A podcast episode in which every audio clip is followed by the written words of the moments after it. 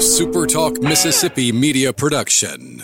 Hi, this is Dr. Andy Barlow with the Chiropractic Physician Center of Tupelo and author of the number one bestseller, The Code Breaker. Are you sick and tired of the medical merry-go-round? Are you looking for a potential solution to your health problem? Be sure and listen to our podcast, The Code Breaker.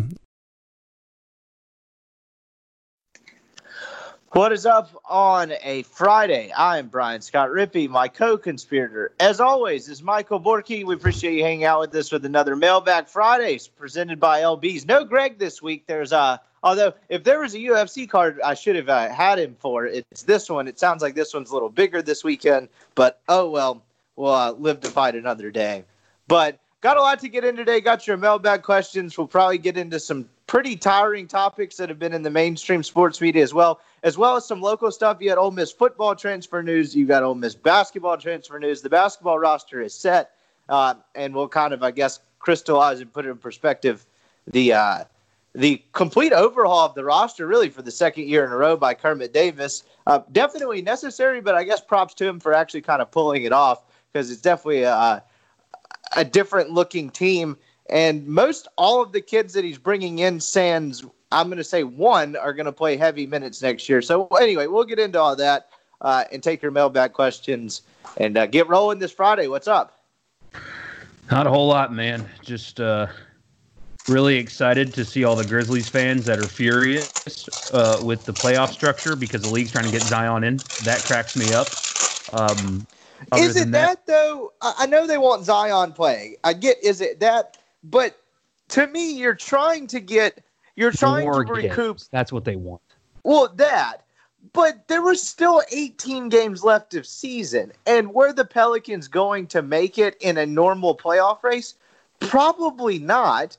But they still had a puncher's chance at it. And to me, like obviously, 538 had them at a 60% chance to make the playoffs.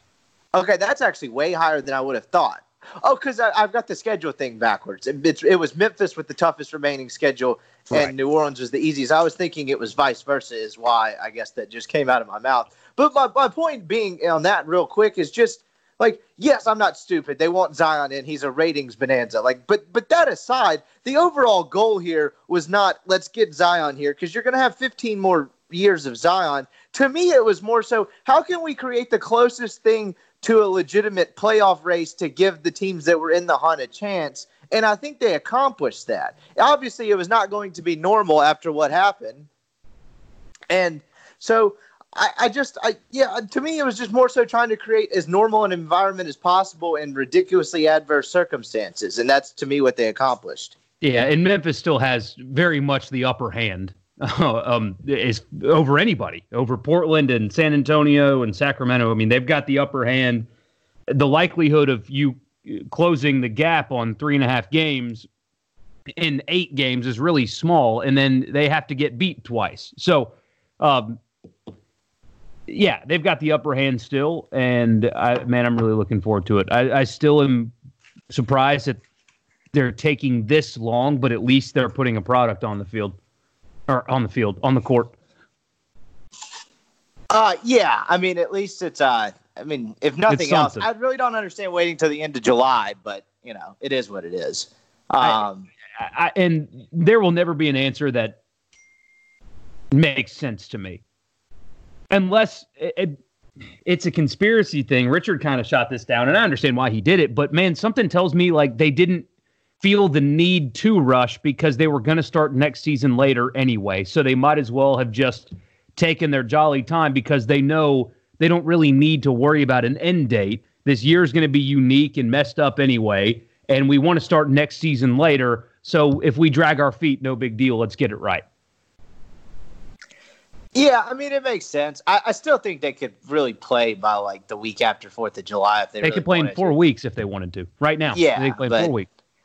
I don't know. Whatever. It's better than nothing. I'm not going to knock them for delaying their start amidst a global pandemic and you know everything else we got going on. But uh, let's uh let's actually knock out the Ole Miss related stuff before we get into the mailbag questions because uh, I don't think many of the mailbag questions actually had much of this on. Uh, but we'll go football first. Ole Miss defensive end Chuck Wiley has entered the transfer portal. I'm going to be completely honest on this. I reached out last night and tried to get a feel. I don't uh, I don't have really hardly anything on this. I don't uh, I uh, I don't really know much of the reasoning. Um, so I don't know, but he was going to be a guy that was going to push for a borderline starting job at defensive end, somewhere on the defensive line, a place where Ole Miss has lost a lot over the last couple of years. Uh, excuse me, from last year heading into this year.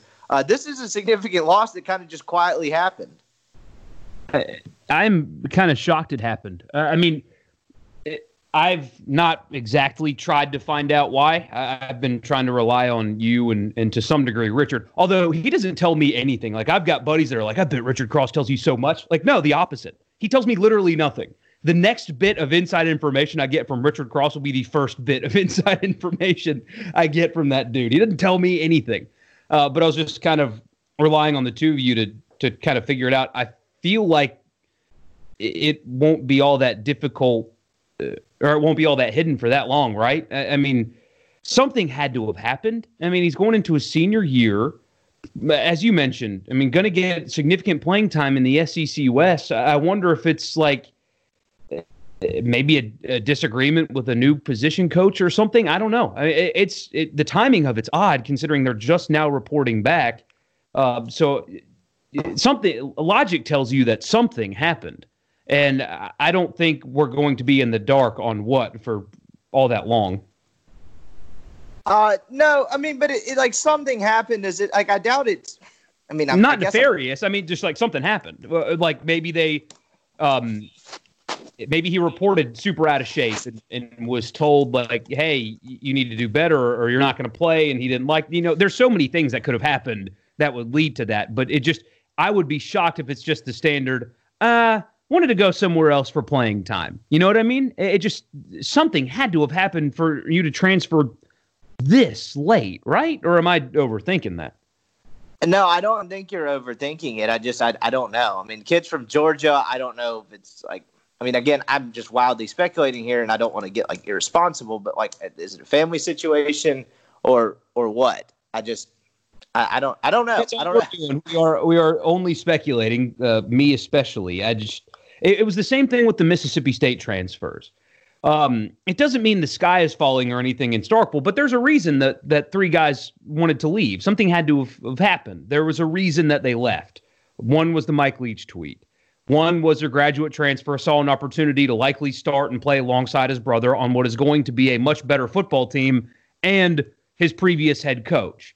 Um, the third one is kind of odd. We don't exactly know why he wanted to leave, but the, there's a reason that these guys want to go. Sometimes it's playing time, sometimes it's family stuff.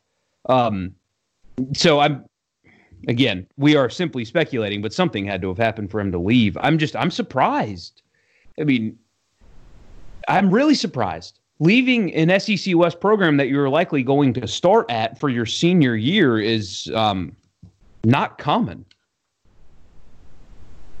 yeah, I, I, guess I guess the message here is more in our tone than it is actually what we're saying because we're not actually saying uh, a whole lot. Not saying anything. yeah, exactly. Just what's so shocking. I don't have anything on this. I, I, didn't get any concrete answers. It seemed weird. He seemed like he'd be a pretty good fit in Durkin's uh, system, kind of a more traditional defensive end stuff than last year, to where like yeah, he was playing defensive end, but that was in some ways a kind of an interior defensive line spot. Yeah, I uh, I, I got nothing, but it's definitely a big loss because if you go through Ole Miss's defensive, uh, if you go through Ole Miss's defensive line from last year, it's harder to gauge because you're throwing in these outside linebacker positions. Like you've got Sam Williams coming back. You lost Brendan Williams, who is his backup on that outside linebacker. You lost Qaadir Sheppard, who Chuck Wiley backed up last year. Granted, those dudes technically outside linebackers, but you get my point. It's the defensive. Right. They were defense. They were defensive linemen. That's what you can classify them as. Yeah, exactly. I mean, you bring back Tariq Tisdale and Ryder Anderson, but on the other side of it, you lose Coatney and Austrian Robinson. Like it's it's you lose Qaadir Sheppard. Like it, they lost a lot, and like you can't like that's an experienced body. Chuck Wiley had played a lot of snaps for them last year already. Like like that's just that's something that you would want to lose. That's uh at a really. I mean, if you're looking at any of the positions on defense, that's where they lost the most was up front. So this is uh this is significant. I guess I'll kind of work on the weekend, uh, work over the weekend trying to figure out why. And maybe I'll have something for you Monday, but I'm not going to blow smoke out of my ass. I don't have anything. I don't. I mean, I don't know why. So that was the uh, that was the first part of it, but definitely significant. Like I, this isn't something. Uh, if I were like if if I were following Ole Miss and like invested, I wouldn't. I, I, would not downplay this. This to me is significant. He was going to play a lot, and that's a position that they uh, that they certainly needed. So uh, I don't know. Maybe we could have a session of your craziest Chuck Wiley rumors. I don't know. They write a book on could it. have certainly used a uh, former four-star lineman, uh, defensive lineman from the state of Mississippi. Yeah, no kidding. But hell, I mean, you've got uh, what, like at least four weeks until some kind of pseudo camp falls up. Now, Fabian Lovett may end up back at state by then. Yeah, I. Both of those kids talk about indecisiveness. I was talking. My buddy uh, Antonio texted me that night. Antonio just loves to uh, check in every now and again and just see what kind of craziness is happening in this state. Because like, you can leave Mississippi, but the part of Mississippi never really leaves you in terms of just covering the teams here and all the nonstop chaos you deal with. And he was like, "What's to do with the Jarrian Jones thing?" And I kind of gave him a little, like, basically what I thought, like, it was the case and what had happened. And he was like, "So how many schools has and Jones committed to or played at?" And I was like, "Well, I think he went at least Miss, four. Ole Miss State, back committed kind of to Ole Miss, then to Florida State, and then he just texts me back and goes." I remember him from recruiting. Wasn't he? Uh, wasn't he committed to Oklahoma for a bit? And I was like, I don't know, but I, will throw that in there, whatever. But yeah, both those kids were really indecisive. I am glad that story is gone. I, I that was not a fun one to follow. Rippey, the story's never gone. It's never gone. True. True. I guess I just once they enroll in Tallahassee, they uh they they're not they're not on my radar anymore. Um, so that's uh that. I guess I'll work to try to figure out something over the weekend um, on. It's a tough ball. I mean, if you look at the depth chart, as you mentioned on, on the defensive line, there's just not a lot of names, like like bodies. There's not a whole lot of them.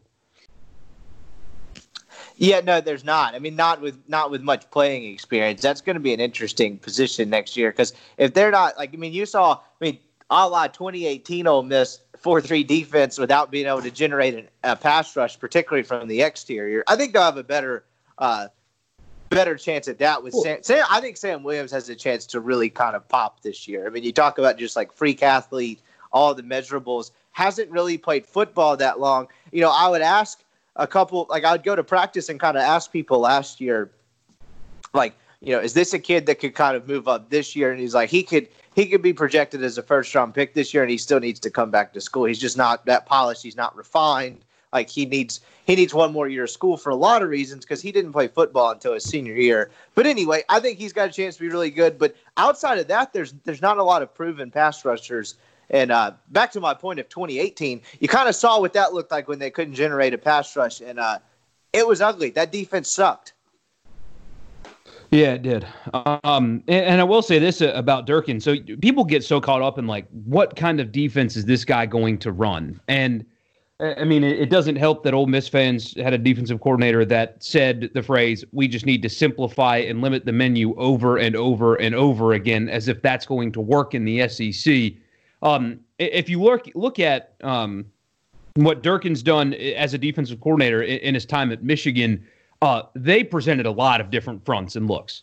Uh, it wasn't like they just ran the four three every snap, every game. I mean, they did they did three man fronts and four man fronts in, in different uh, secondary personnel. It it was a, a far more complex defense than the ones that you're used to watching. I guess pre Mike MacIntyre, because his defense he he was a good defensive coordinator. Memphis got a good one with him, but they're not going to be so dependent on having four down defensive linemen.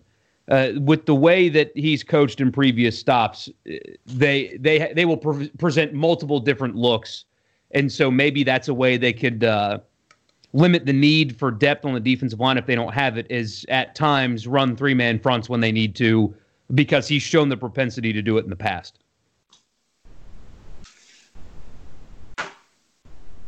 Yeah, it'll be interesting. I got it. We have a mailbag question about what Kiffin's offense is going to look like, and I might just hold that off for Monday, and I might look in. Like it might be interesting to do a Monday show with someone that's covered Kiffin in the past, and maybe someone with Durkin as well, as kind of what the, it's going to look like.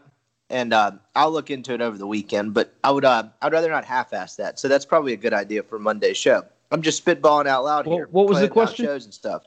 The question was, um, like, how exactly is Kiffin's offense going to look different than what we, as he was talking about, like Ole Miss fans, have been used to seeing? Is the way he worded the question. So, like, what? How is this going to look different than what Ole Miss fans had seen in the past? Well, know, hasn't their- uh, hasn't he said that Jeff Lebby's going to be calling plays? I mean, of course, he's going to be the head coach and he's an offensive mind, so he'll have oversight. But isn't his OC going to be doing the play calling? Uh, I was not present for anywhere where he said that Lebby would have a 100. I could have just made that up. Play calling. And as I understand it, and again, I'm probably making this up. I swear I, I've been told this somewhere along the way by somebody. Um, but he, I don't think he'd have full autonomy no matter who the offensive coordinator was because of who Lane Kiffin is. But I've been told that he will be calling plays for whatever that's worth. Probably nothing because my opinion's not worth shit. But that's what I've been told. Uh, yeah, I, I guess I don't know. I have not heard that. That would actually become as a pretty big shocker to me. I would say I would guess it's kind of a collaborative thing at best, but I mean that's kind of Kiffin's mo. But I don't know. There were uh, at least short intermittent spurts where he wasn't calling plays at FAU, if I remember correctly. But I would, uh, I would be shocked if that were the case. Um, but anyway, I don't know. We'll probably look into both of those on Monday. But um, transitioning to basketball, Ole Miss's roster is set. They had their final bit of attrition this morning with Luis Rodriguez officially entering the transfer portal. Or excuse, me, Luis Rodriguez. I'm about to get myself in trouble here. And Tavian Collum entering the transfer portal. I don't know why I just said Luis Rodriguez. Eh, Dude Collum is in the transfer portal that pretty much cements, not pretty much, it does cement Ole Miss's roster going into the 2020 2021 season. If you had made me guess back in March who was safe and who wasn't, the two fringe guys I would have told you were Dude Collum and Bryce Williams. And I would have probably bet at the time both of them would be safe, given that they only had Matthew Murrell committed. I knew they were going to do something in the transfer market, but didn't know they would. I didn't forecast them being as active as they were. But uh, you've had basically five guys come in and four guys leave is essentially, or excuse me, five guys leave, four guys come in, and Jarkel Joiner come off a red shirt year. Um, is essentially what you've had happen. So with Antavion Collum entering the transfer portal this morning, the roster is set for next year. So just kind of a breakdown of what you've had is you had Dude Collum leave, Breein graduate, Franco and Carlos Curley immediately processed, Bryce Williams processed in late May. And then you had Jarkel come off a red shirt, Matthew Murrell obviously coming out of high school. They've got Romello White from Arizona State, Robert Allen, who is probably not going to be eligible this year, though I haven't actually heard anything definitive on that from Samford, and grad transfer Dimencio Vaughn. He and Romello White are eligible immediately. So definitely a completely reshaped roster next year. And really with the reshape, excuse me, with the exception of Robert Allen, four of the five guys you brought in are either going to start or in probably Matthew Murrell's case, if I had to guess, doesn't start immediately, going to play very heavy minutes. So Kermit Davis has reshaped the roster again um, in a short amount of time and did part of it through a pandemic. And Pretty four of the five, if we're being yeah, I mean three. I mean, I would pencil in three of the four right now as starters: Jarkel, Romello, and Dimencio Vaughn. And Matthew Murrell. I don't, you know, it's always tough with high school kids making the adjustment to the SEC, but he's definitely going to get a crack at playing minutes. And would it stun me if he kind of flashes and ends up being a starter? No. But three of these guys are probably going to be on the starting five come opening night next year.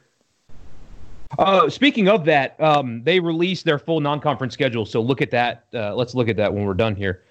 Um, it's really good. I mean, really, really, really good.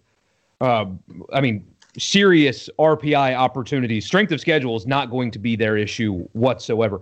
Um, the guy I'm most looking forward to watching uh, under Kermit Davis is Romello White because that guy strikes me as the exact type of player that Kermit Davis wants and that Kermit Davis can win with. And his usage rate at, at Arizona State, I said this on the radio, was just so low uh, compared to how he produced when he was used. Mean, he was almost a 60% shooter and only averaged 11 points per game. I suspect that with the, the physical style of play that he has and the kind of like gritty bulldog type mentality he's got, Kermit Davis is going to run the offense through him and he will continue, um, or he should produce at a high level considering uh, the efficiency in which he scored with at Arizona State. So I'm looking forward to seeing him. Yeah, he's a good player, and so is Dimencio Vaughn. I don't know much about Robert Allen, but a good rebounder. But if you're looking for some sort of common thread in who these guys are, take out Joiner because that was basically kind of the perimeter scorer to replace Breein Tyree. That aside, uh, if you're looking for a common thread, these dudes are tough, and these dudes are going to rebound the hell out of the basketball. I mean, that was, I mean, we've talked about it, you know, ad, ad nauseum on this podcast uh, throughout the season, Kermit Davis last year would just pretty much kind of lay it out there. That team did not represent his identity or his quote unquote DNA as a head coach. They weren't tough. They stunk on the road. They didn't rebound very well, and uh, they didn't respond very well in adverse situations. And uh, I think that really bothered him. Uh, this team was was I don't. I would. I'd be interesting. I might ask Kermit this one day, but in terms of just now, because if I'd asked him this last year, he probably wouldn't have said anything, even on the record or off. But now that the team is not like together anymore, I wonder where the 2019-2020 Ole Miss team ranks in terms of uh, frustrating teams he's coached. I imagine he lost a lot of sleep over it. But that point being, it, it just did. This team did not jive with Kermit's idea of a basketball team. And so you've got your score, your backcourt scorer in Jarkel Joiner, who, eh, by all accounts in practice, they, I mean, they talked so highly of him and often unprovoked about how he performed in practice last year as just kind of a bucket getter and a volume scorer. Um, you've got that, and then everyone else is pretty much going to be a tough defender, and they're going to rebound well. So uh, this the team is not going to uh, look similar to uh, to last year's team. I can guarantee that. Uh, for sure. So let's uh, let's look at that schedule then, because they finalized it, uh, or at least announced it in full yesterday. We knew Memphis was going to be on it. We knew Dayton was going to be on it because of uh, a Twitter back and forth between the two uh, Twitter accounts. Uh, but a really good non-conference schedule. So they have Memphis at home. They go to Dayton, who was what the number two team in the country last year, a, a sneaky national championship pick. I mean, that was probably the best Dayton team ever. Uh, always a really good program and a tough place to play.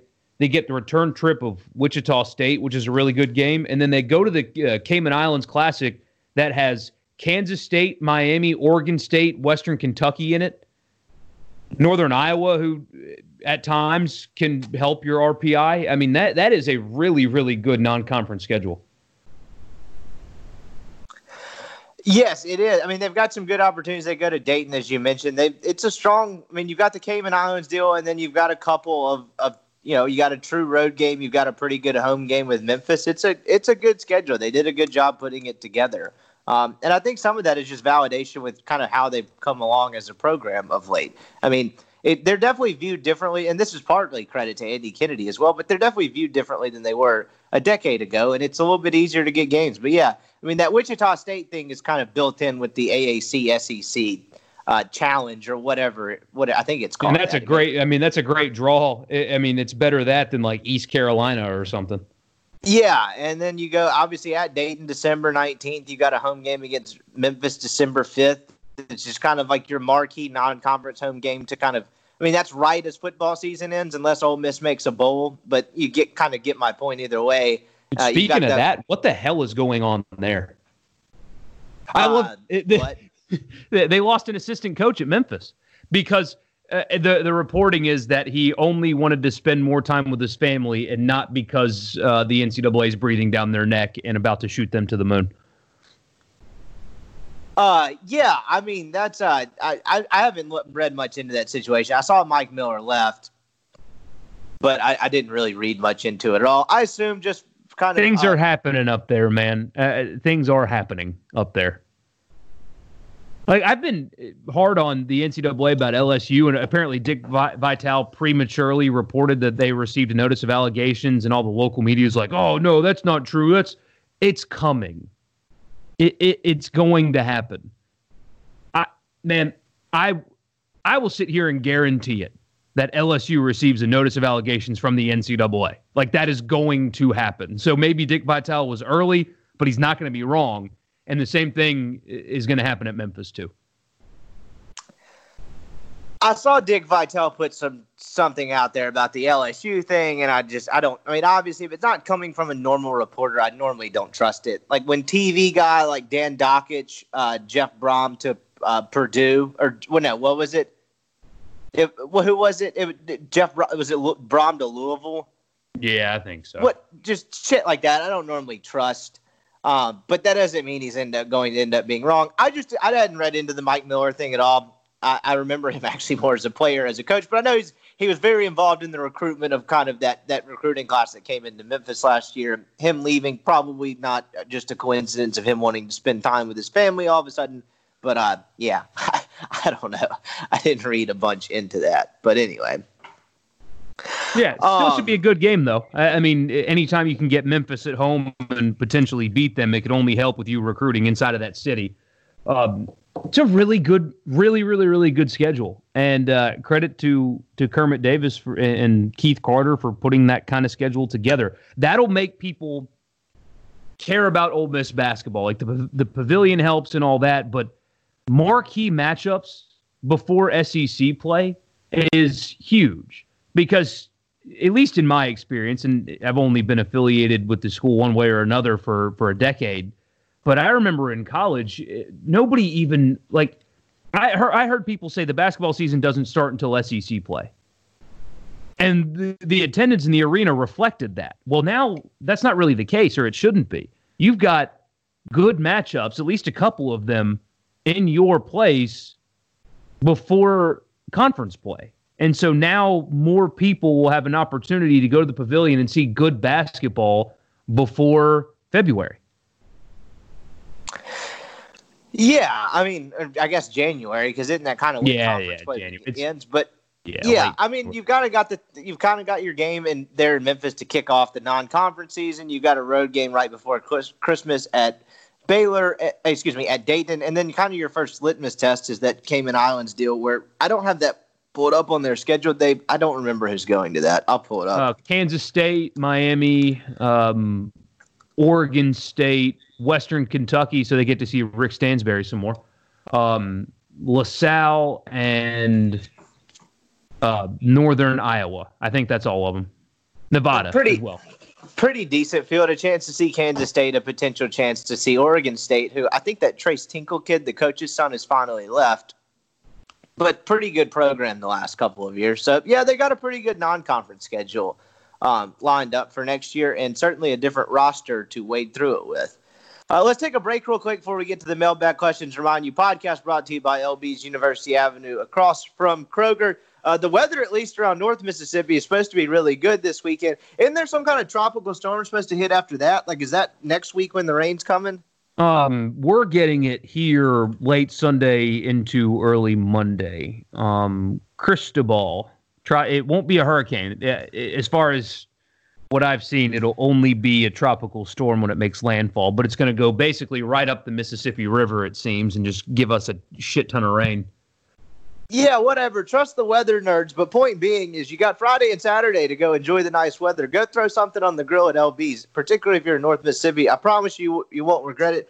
I'd recommend the tri tip. The Lane Train Special, the Keith Carter Special, eight and six ounce bacon wrap fillets are always solid. You can't really go wrong there. He's got all kinds of sausages, custom cuts. You need to go check him out. I, have said this ad nauseum over and over again, but I, I, promise I wouldn't steer you in the wrong direction. I've had plenty of people that listen to the show text me about something they got at LB's and how good it was. Greg will hook you up. Uh, and you can go in there ask him now that you've contributed maybe to our horse fund because we want to buy a horse and we can't do that unless LB's goes to the moon. So anyway, go check him out. LB's University Avenue across from Kroger. Let's dive into the mailbag questions. Here we go. This is probably the latest we've gotten into the mailbag questions on a pod before. We normally get right into it. Let's see.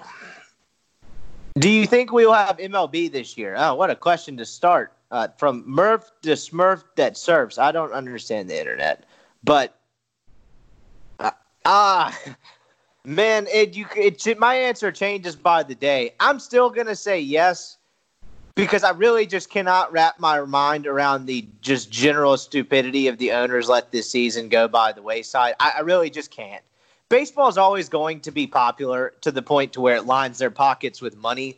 But you talk about a long-term financial hit and baseball just becoming irrelevant completely on the national level. If they don't play a season this year, it's over with, man. Like baseball is toast. It is full on niche sport. I'd put it even closer to like golf at this point. And I hate that, but it's the truth. And I I, like baseball. I'm always going to watch it, but uh, I don't really get like I like the sport of baseball. I don't really let it like like screw with my emotions at all. So I'm not gonna feel like betrayed or anything like your normal fan if they don't come back. And I'll watch it when it comes back. I'm not gonna like bullshit you on that, but like there's going to be a lot of upset people and a lot of upset fans, and you're going to lose a lot of fans, and it's really going to put a dent in an already terrible job of trying to get the attention of the younger generation. So I, I just still can't believe a group of people that have made it to where they are in life, you know, becoming billionaires, getting that rich, uh, uh, and being, you know, you can't be dumb being that rich, I guess is what I'm trying to say. I just can't believe they're actually going to screw this up. So I'm maybe maybe maybe I'm just in full on denial. I'm talking myself into denial. I'm not going to believe it until I see it. So I'm going to answer yes, and you're not going to convince me otherwise, even if the evidence shows it. No, no. Some rich people challenge that notion sometimes. That's for sure. Um, what's it going to take then? Uh, because something that I read again this morning, just it does not seem like anybody's willing to get something done. And man, it's Friday. I, I mean, it's it's June fifth. If they're going to start the season on July fourth, that that time has passed. So the eighty-two game schedule was probably done. Uh, I I don't have the any confidence. It just seems like they're so far apart and and so dug in, and maybe the owners are just it. I don't know what I'm trying to say other than I don't think the owners are as incentivized as people think that they are because no matter what they're well, it's because, losing money. It's because the business of baseball basically now has it is is the fewer games they play, the less money they lose, and that's just not good incentive if you're trying to get a product on the well, field. Aren't they so leveraging like, though for the next CBA? I mean, isn't that part of I mean, the, the bit, thing here? This, is they're trying to posture to to have more uh, leverage and negotiating power for the next CBA, so they don't give the players as much as they did last time. Uh, a little bit. That's also part of it. But just talking about the main thing and their inability to compromise on the number of games, it's just kind of a screwed up notion where where fewer games means losing less money.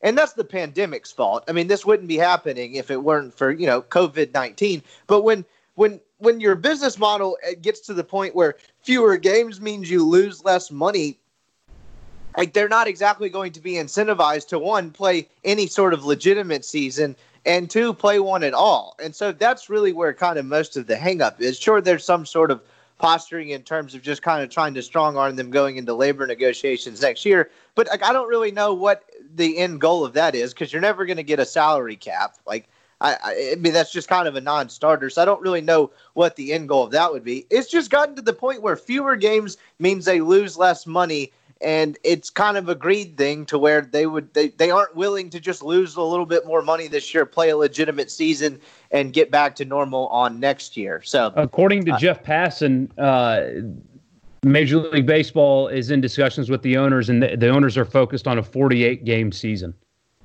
but like I, I am not gonna what the, co- what the hell is the point of a 48 game season that's What's shorter than a college baseball season uh, that would that wouldn't be dumber than not putting a season on at all, but that's the next dumbest thing. Yeah, and so like, but that's my overall point. When you get to a point where fewer games means more money for the owners, it's just basically kind of what it is. It's not more money; it's just losing less money, but it's kind of more money uh, by default. Then you're in a really just kind of dangerous place. And so I don't know. Long story short, I'm going to say yes, but I, I I don't feel great about that. Your Reds prediction this year and next year. Well, let's just go with next year because I don't know what to make of this season. All if they keep the same roster intact, I think they're a wild card team. They, uh, you know, you add Moustakas. That pitching rotation was already probably one of the top three in the National League. They just didn't have the offense to support it, and I think they did a lot to address that uh, this off season. So I, uh, I will go. Reds are a wild card team in 2021. Let's see. If we have a season in 2021. Yeah, no, at the rate they're going, good God.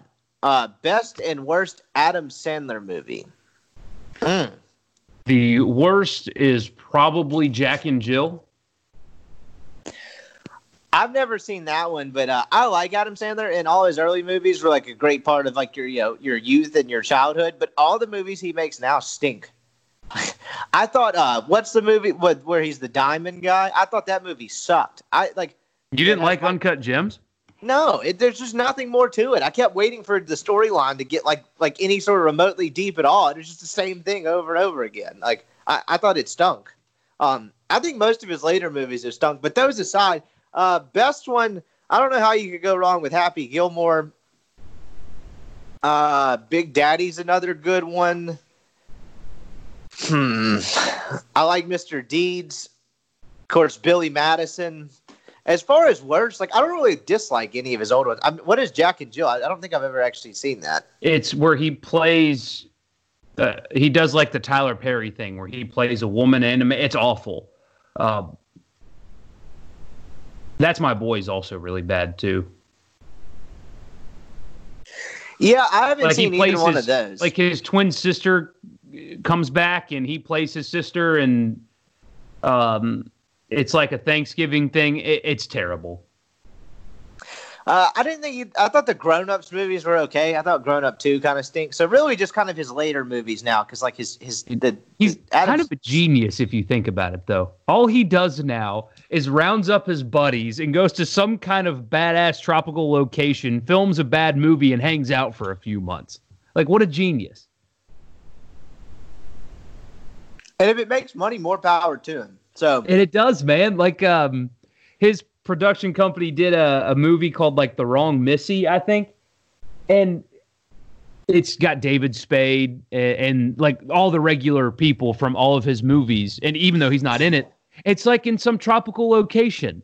I mean, 50 First Dates. Like they hung out in Hawaii for a few months and he filmed the movie, but really he just brought all of his buddies to Hawaii.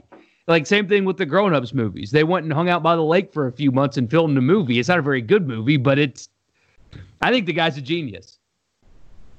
Well, I mean, isn't he telling you what his best two movies are? Because isn't his production company called Happy Madison Productions? Yep. So I think he's telling you what his two best movies are. So. And, it, and you can't. If you look at the reviews of those two movies, that just shows you how movie critics are just awful. Uh, they're not good at all. I've never looked at a movie critic once in my life. I've never looked at Rotten Tomatoes. I think people that do are the worst.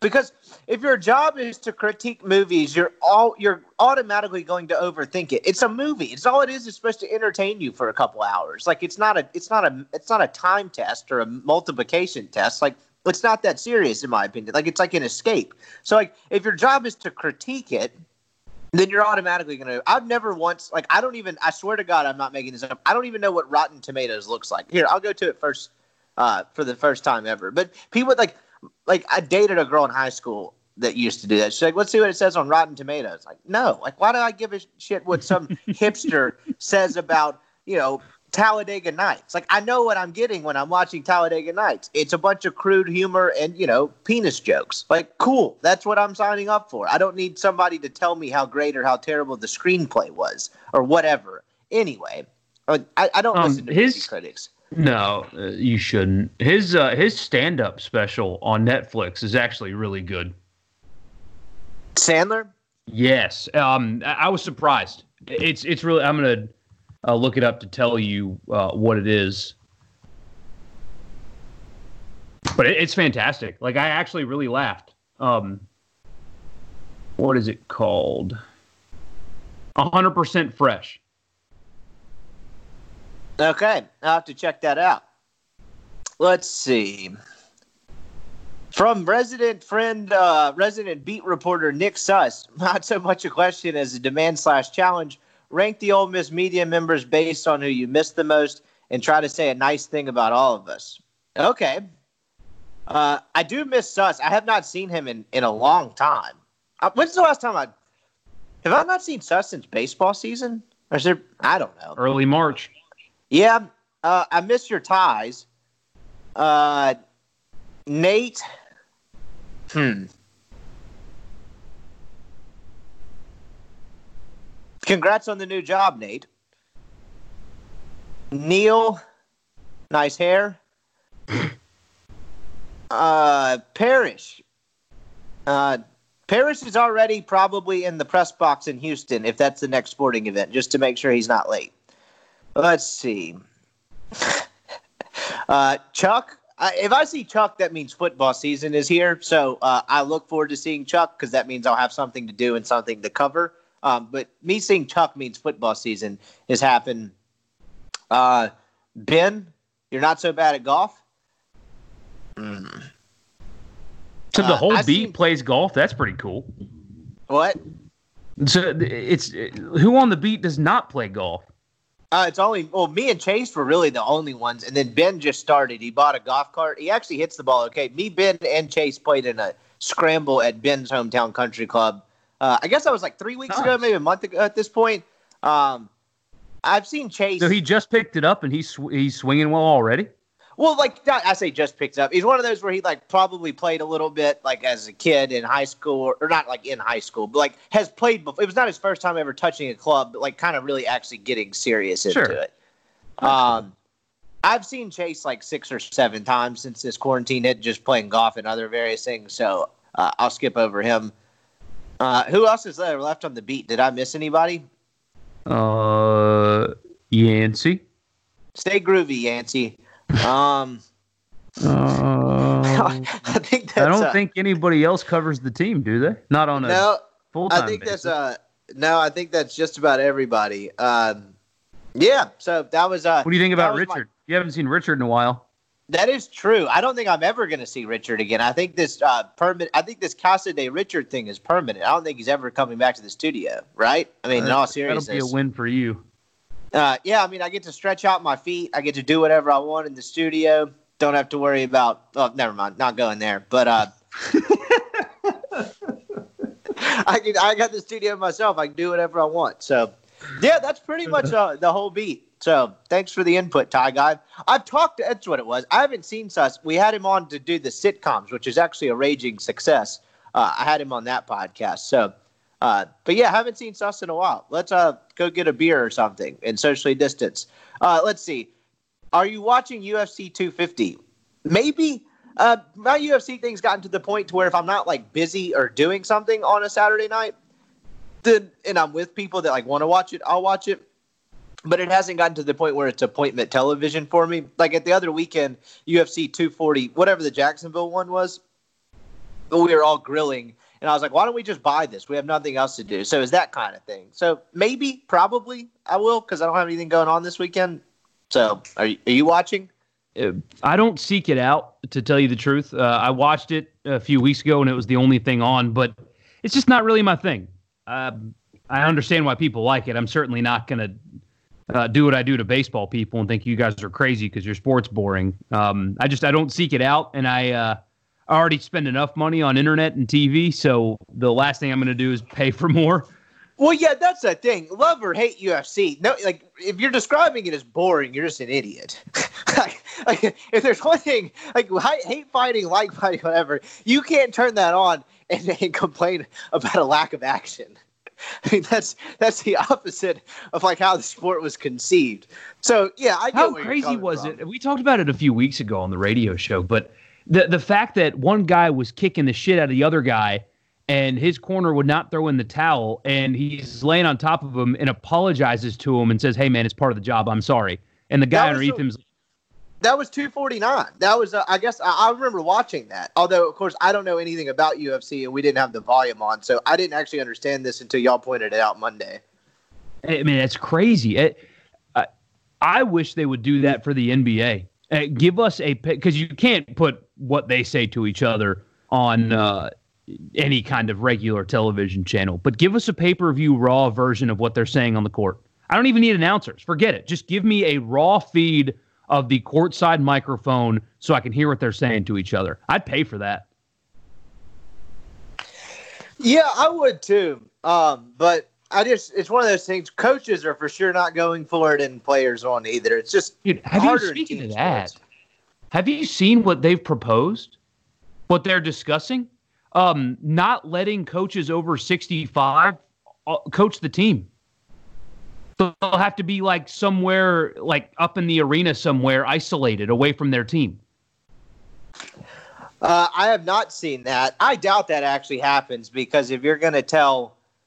Uh, Adam Silver said it uh, yesterday on whatever channel it was, but he said certain older coaches may not be able to be on the bench when uh, uh the NBA resumes because of uh, coronavirus. He said it out loud. Um, see if I can find the quote here. Um, because there's only two. I think it's it's Alvin Gentry and uh, um, Hmm. Is it Rick Carlisle? No, it's uh, Mike D'Antonio. D'Antoni. I wouldn't you... have actually guessed that. How old is D'Antoni? I guess he's what? Rick Carlisle is six, 60. So, like, he would have to make the cut, right? Yeah, it, it's just two. So it, it's uh, D'Antoni and Alvin Gentry. Uh, Mike let's D'Antoni see. is 69 years old. He doesn't look it at all, does he? No, he doesn't. Uh, I bet he feels it after this season, though. During an interview yeah. on TNT Thursday night, Adam uh, Silver said certain coaches may not be able to be on the bench in order to protect them. Well, it'd have group, to be Popovich. Popovich is 71. Okay, and the group of 22 teams invited to Orlando, Gregg Popovich, Mike D'Antoni, and Alvin Gentry are 65 and older. Terry Stotts of Portland is 62. God, he looks good for 62. And uh, Rick Carlisle is 60. Uh, well, I guess the Pistons don't get an invite, but Dwane Casey is 63. But yeah, that's pretty crazy. I don't know. That uh I'll be interested to see if that actually passes because you're already isolating them. Let them take their own risk. I don't know. I just I can't imagine that like Mike D'Antoni not wanting to be on the sidelines coaching, but I guess we'll see.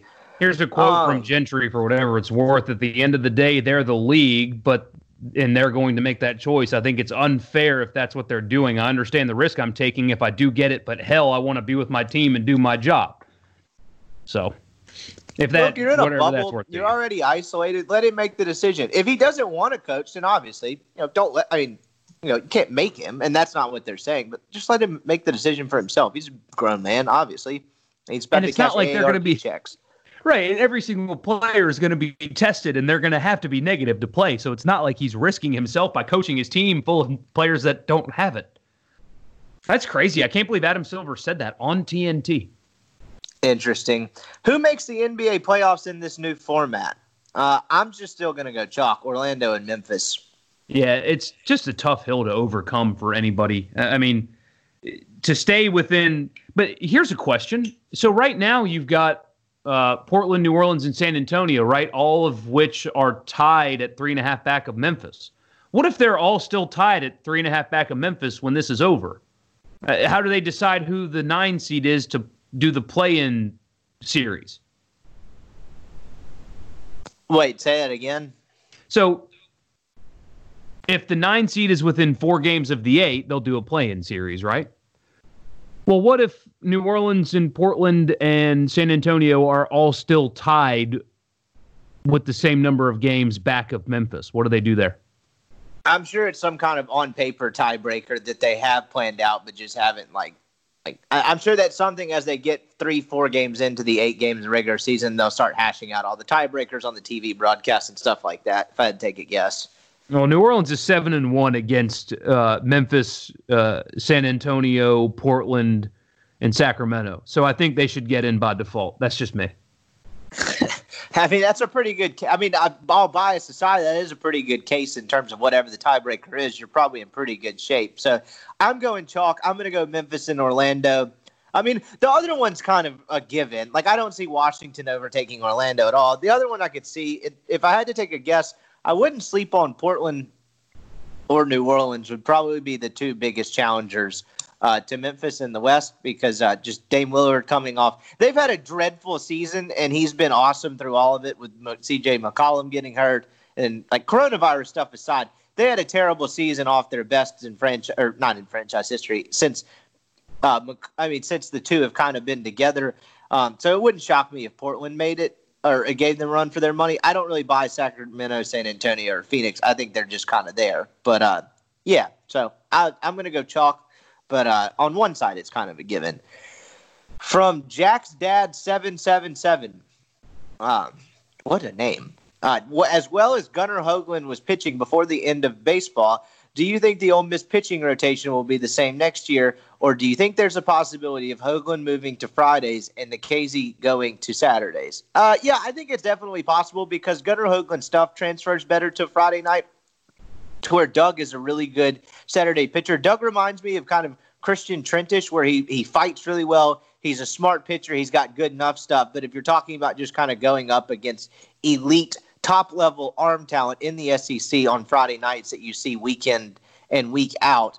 I think Hoglund would translate better. I'm not saying that's going to happen. Mike might keep Mike, excuse me, might keep Doug on Friday just for the hell of it. But if he actually trusts Gunnar well enough, the stuff definitely translates. So that wouldn't shock me. But to me, it's not that big of a difference either way, honestly. Um, but if it meshes better that way, then yeah, that would certainly make sense. Uh, I kind of like that idea. Yeah, I like that too. Uh, Hoglund was pitching so well before uh, the coronavirus shut everything down. What Ole Miss game are you most looking forward to this season? Uh, I'm assuming he's talking about football. So I guess I don't know. No, he's talking about soccer. I mean, I, I, guess I don't know. I, I, uh, I thought this was in response to a basketball question we got. That's why I got confused. Let's see. Now, I, yeah. So assuming he means football, um, Auburn sep- week three. Yeah, that's exactly where I was about to go. That September 19th game against Auburn, like depending on what happens against Baylor, I mean, you assume they're beating SEMO in week two. Like, that's a chance to really generate some momentum before you go to Baton Rouge and then welcome Alabama at home. Because if you don't win that, like you're going, you're starting one and four at best.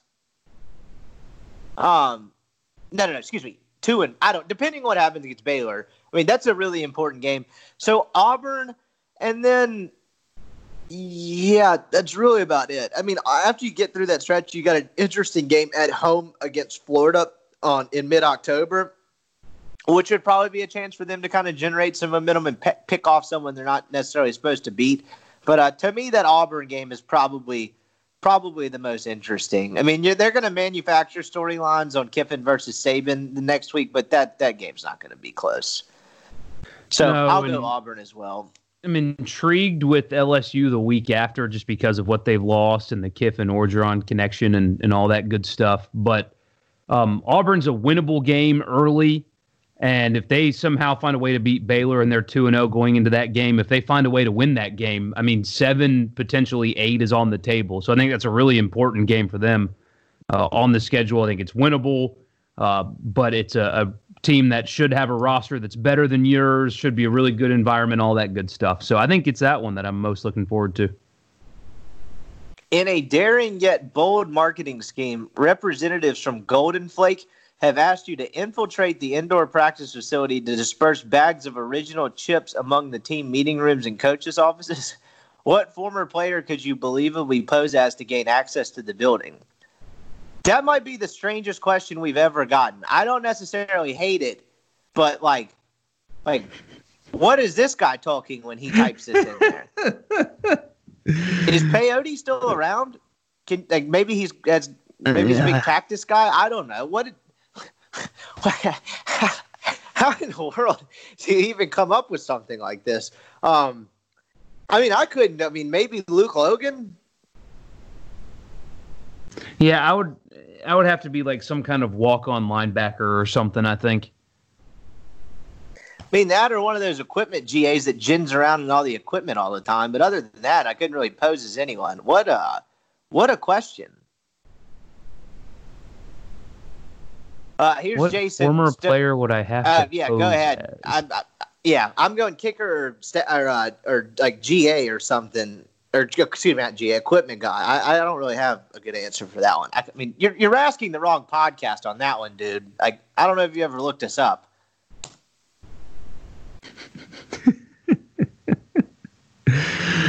oh man, that's funny. What was that last one? Uh, okay, Jason uh, stoking the egg bowl Twitter calls again. Here we go. I've got one. This replies to Thunder and Lightning, which is uh, our colleague Brian Haydad and Joel T. Coleman's podcast as well. Can Egg Bowl Twitter message boards nonsense, etc., ever be a healthy mix of I can't stand that some, you know what, but we're both in the same SEC NCAA boat? Uh, boat? Uh, no, just that's never going to happen. I don't know what other evidence you need of that. No, it's not going to happen. Um, it's just, and it's not the internet side of this, like the message boards being stupid. It, that's everywhere, man. I, mean, that that is that is everywhere. Uh, Twitter and message boards are not reflective of reality at all, and um, it's just it's hard to believe that sometimes. And, and, I understand there are certain people that look at that as like some kind of gauge uh, to a lot of things, like gauge to um, what people think about a radio show or a podcast or something like that. It just it's best to just uh, avoid them, I guess, uh, because they're not reflective of of reality. Now, that's just not really how people think. So. Yeah, I would tend to agree. My answer is just no. Uh, I've just seen enough. That was uh that was the end of the mailbag questions, I believe. Let me make sure. I always get some in DMs that I usually forget. No, that's everyone. And then I'm holding the one from uh, what does Kiffin's offense look like? I think that might be interesting to get into on Monday, as well as a look at the defensive side of the ball. So uh, outside of that, there's some other storylines. The Drew Brees thing happened since last time we had a podcast. Um, I'm kind of tired of talking about it, but you know the story at this point. Drew Brees made comments to Yahoo Finance, which what a weird interview spot. Whoever's doing Drew Brees' PR uh, needs a pay reduction or like what like just a weird interview spot in general. And number two, like if he's not prepped for a question related to that, then I mean if he was prepped, it's almost even worse if that was their strategy. But uh, if he wasn't prepped, then shame on them as well. But obviously he he answers the question about the protest p- players potentially protesting the national anthem in 2020 in wake of uh, you know the George Floyd and everything you're the George Floyd murder and everything you're seeing across the country currently. And he started the answer. I didn't think the rest of his answer was so bad, but he started the answer with, "I am never going to agree with anyone disrespecting the uh, national anthem and the flag or whatever it was." And there's your headline, and it's off to the races. Uh, we've talked about this for two days on radio, but you got to remember different audience.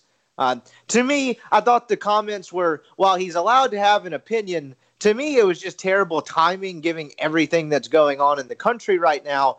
And, you know, the thing, whether you like Kaepernick's protest or not, whether you thought he articulated it well, whatever you think about him, the general thing he was protesting happened last week, and you're seeing riots and protests across the country in response to it. So, giving your honest opinion about Kaepernick's protest in that moment in time is probably not the smartest thing to do. But of course, what got uh, confused on the radio show, where everyone's like, "So LeBron's allowed to say whatever he wants, but Drew Brees can't." Like, no, it's not what I'm saying. Like, if you're at someone's birthday party and you know they're celebrating their 25th birthday or whatever, um, and they're diving into their cake and say it's a, you know, overweight friend, it's probably not the best time to tell them they're fat and they can't have any of their own cake. Like, just keep your opinion to yourself in that moment and tell them later if your heart desires. Like, just read the room. I'm not saying he can't speak his mind, but like, if you always said what was currently on your mind, like if you waited through life, just did that, maybe you do that. But I bet you gotten punched in the face a couple of times if that's uh, how you approach everything.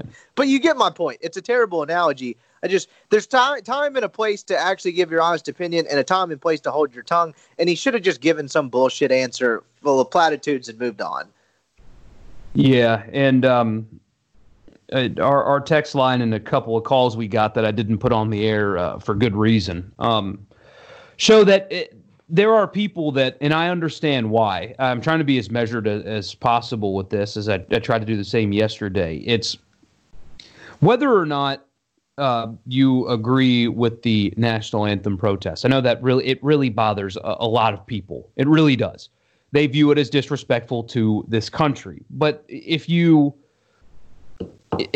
if you listen to why they were doing it, then maybe you can at least understand while still not liking it. At least understand. That's what I've tried to do, uh, especially lately. Um, I I uh, I have had to do a lot of growing up on this regard. Um, it just took me a while to, to really kind of understand um, what was going on here because at the time for the uh, the P ones that have listened to our show forever, I, I, the anthem protest I didn't like. I thought it, it was uh, what happened was the issue wasn't being talked about. All that was covered and talked about was who did it and who didn't, who likes it, who doesn't like it, and and the reason why it was going on was never even talked about because of the method in which they did it. And it, at the time, it made I didn't like it. I really didn't like it. I didn't stop consuming the NFL, but I didn't like it. But at least now I think I understand and ha- and have an understanding of why they felt the need to do it because they were trying to draw attention to the the cause of police brutality. And when that is the reason why they were doing this protest and you are a quarterback of an NFL team that engaged in it, had players that engaged in it, and a locker room that is filled with mostly African American men that agreed with the protest, maybe you should understand why they were doing it. And that's why the answer was so poorly received. It's not that he's not going to um, kneel for it, and it's not that he doesn't uh, like or dislike people kneeling for it. It's that he he seemingly didn't know why they were doing it. He didn't acknowledge why they were doing it. A simple in a, an answer that they would have accepted, I imagine, would have been, "I don't do it. Uh, I feel like that's a, a, time where I can honor uh, my grandfather who was a veteran, and so I use that time to reflect on his memory and honor his memory." But I understand my teammates feel very strongly about something and and they do that and, and, I support them in their effort to try to stop police brutality. That's all you have to say. You know what I mean? It and what he said showed that he didn't have an understanding of what his teammates felt. And that explanation gets lost on people is they think that I mean, I got called a liberal a couple of times yesterday, Rippey, for just simply trying to explain why his teammates were upset. They were upset because they feel like their quarterback doesn't understand their perspective. And it gets so lost on disrespecting the flag or respecting the flag. And it's the real reason why they did it gets completely lost on everybody, including Drew Brees. And so it's a, an uncomfortable conversation. And I'm not telling you that you should like that they do it. I'm not saying that you should change your mind or, or that you're wrong for thinking that they shouldn't be doing that. All I'm saying is that's why they are doing it.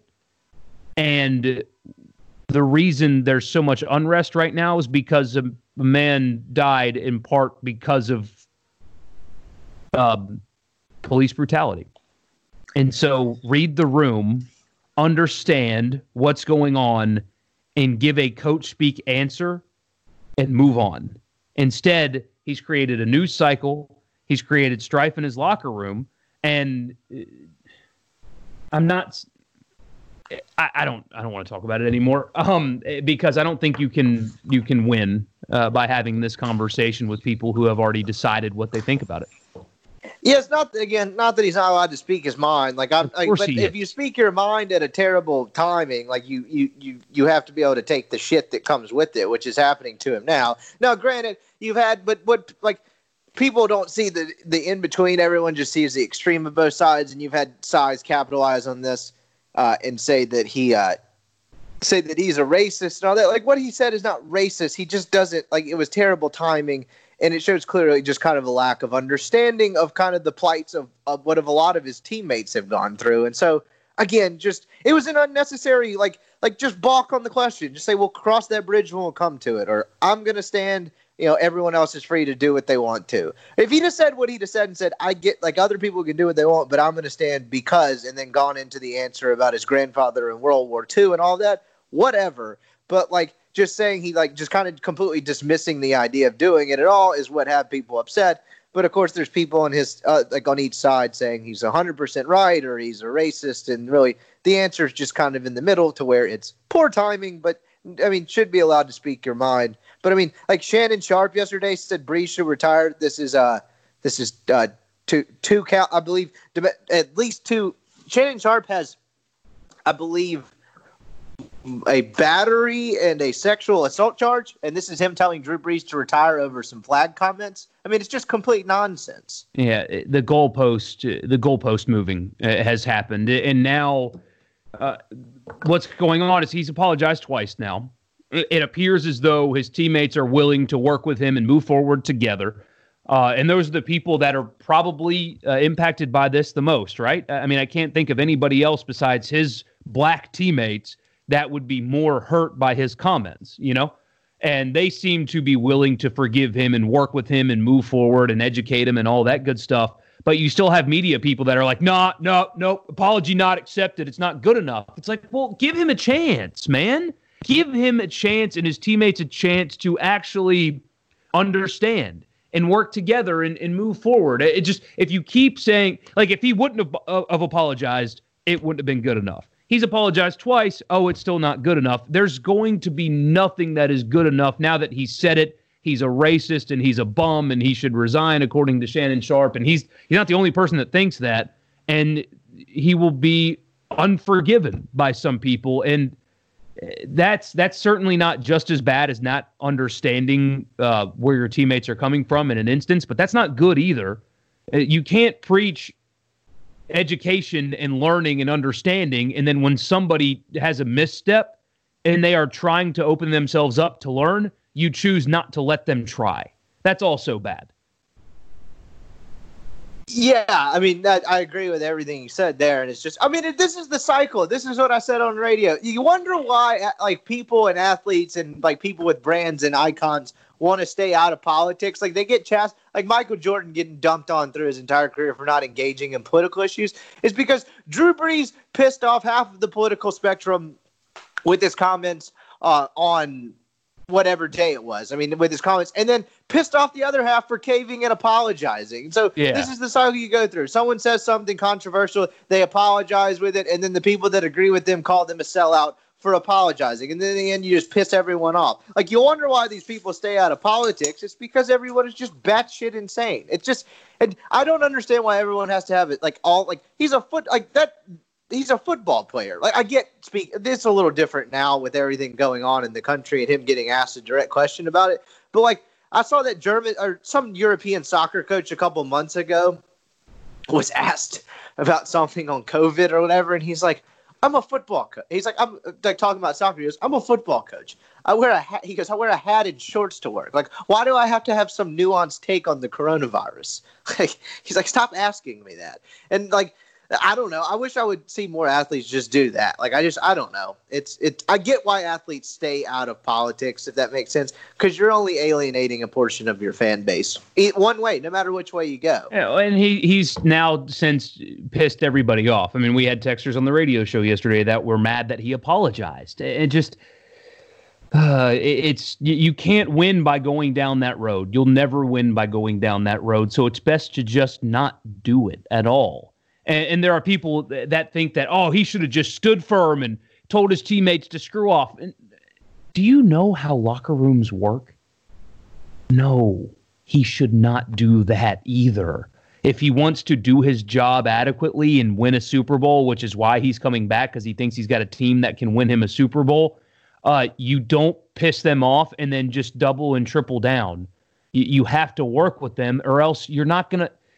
Anyway, I, again, I, I, keep saying I don't want to talk about it, but I keep talking about it. Um, he just should have never gone down that road because this is why, right here, this is why you don't go go down that road.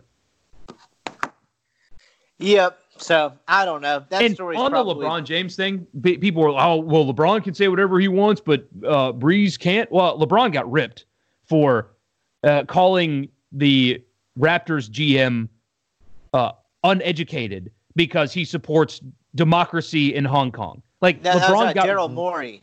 Yeah, LeBron got roasted for that, and he should have been because that was incredibly stupid.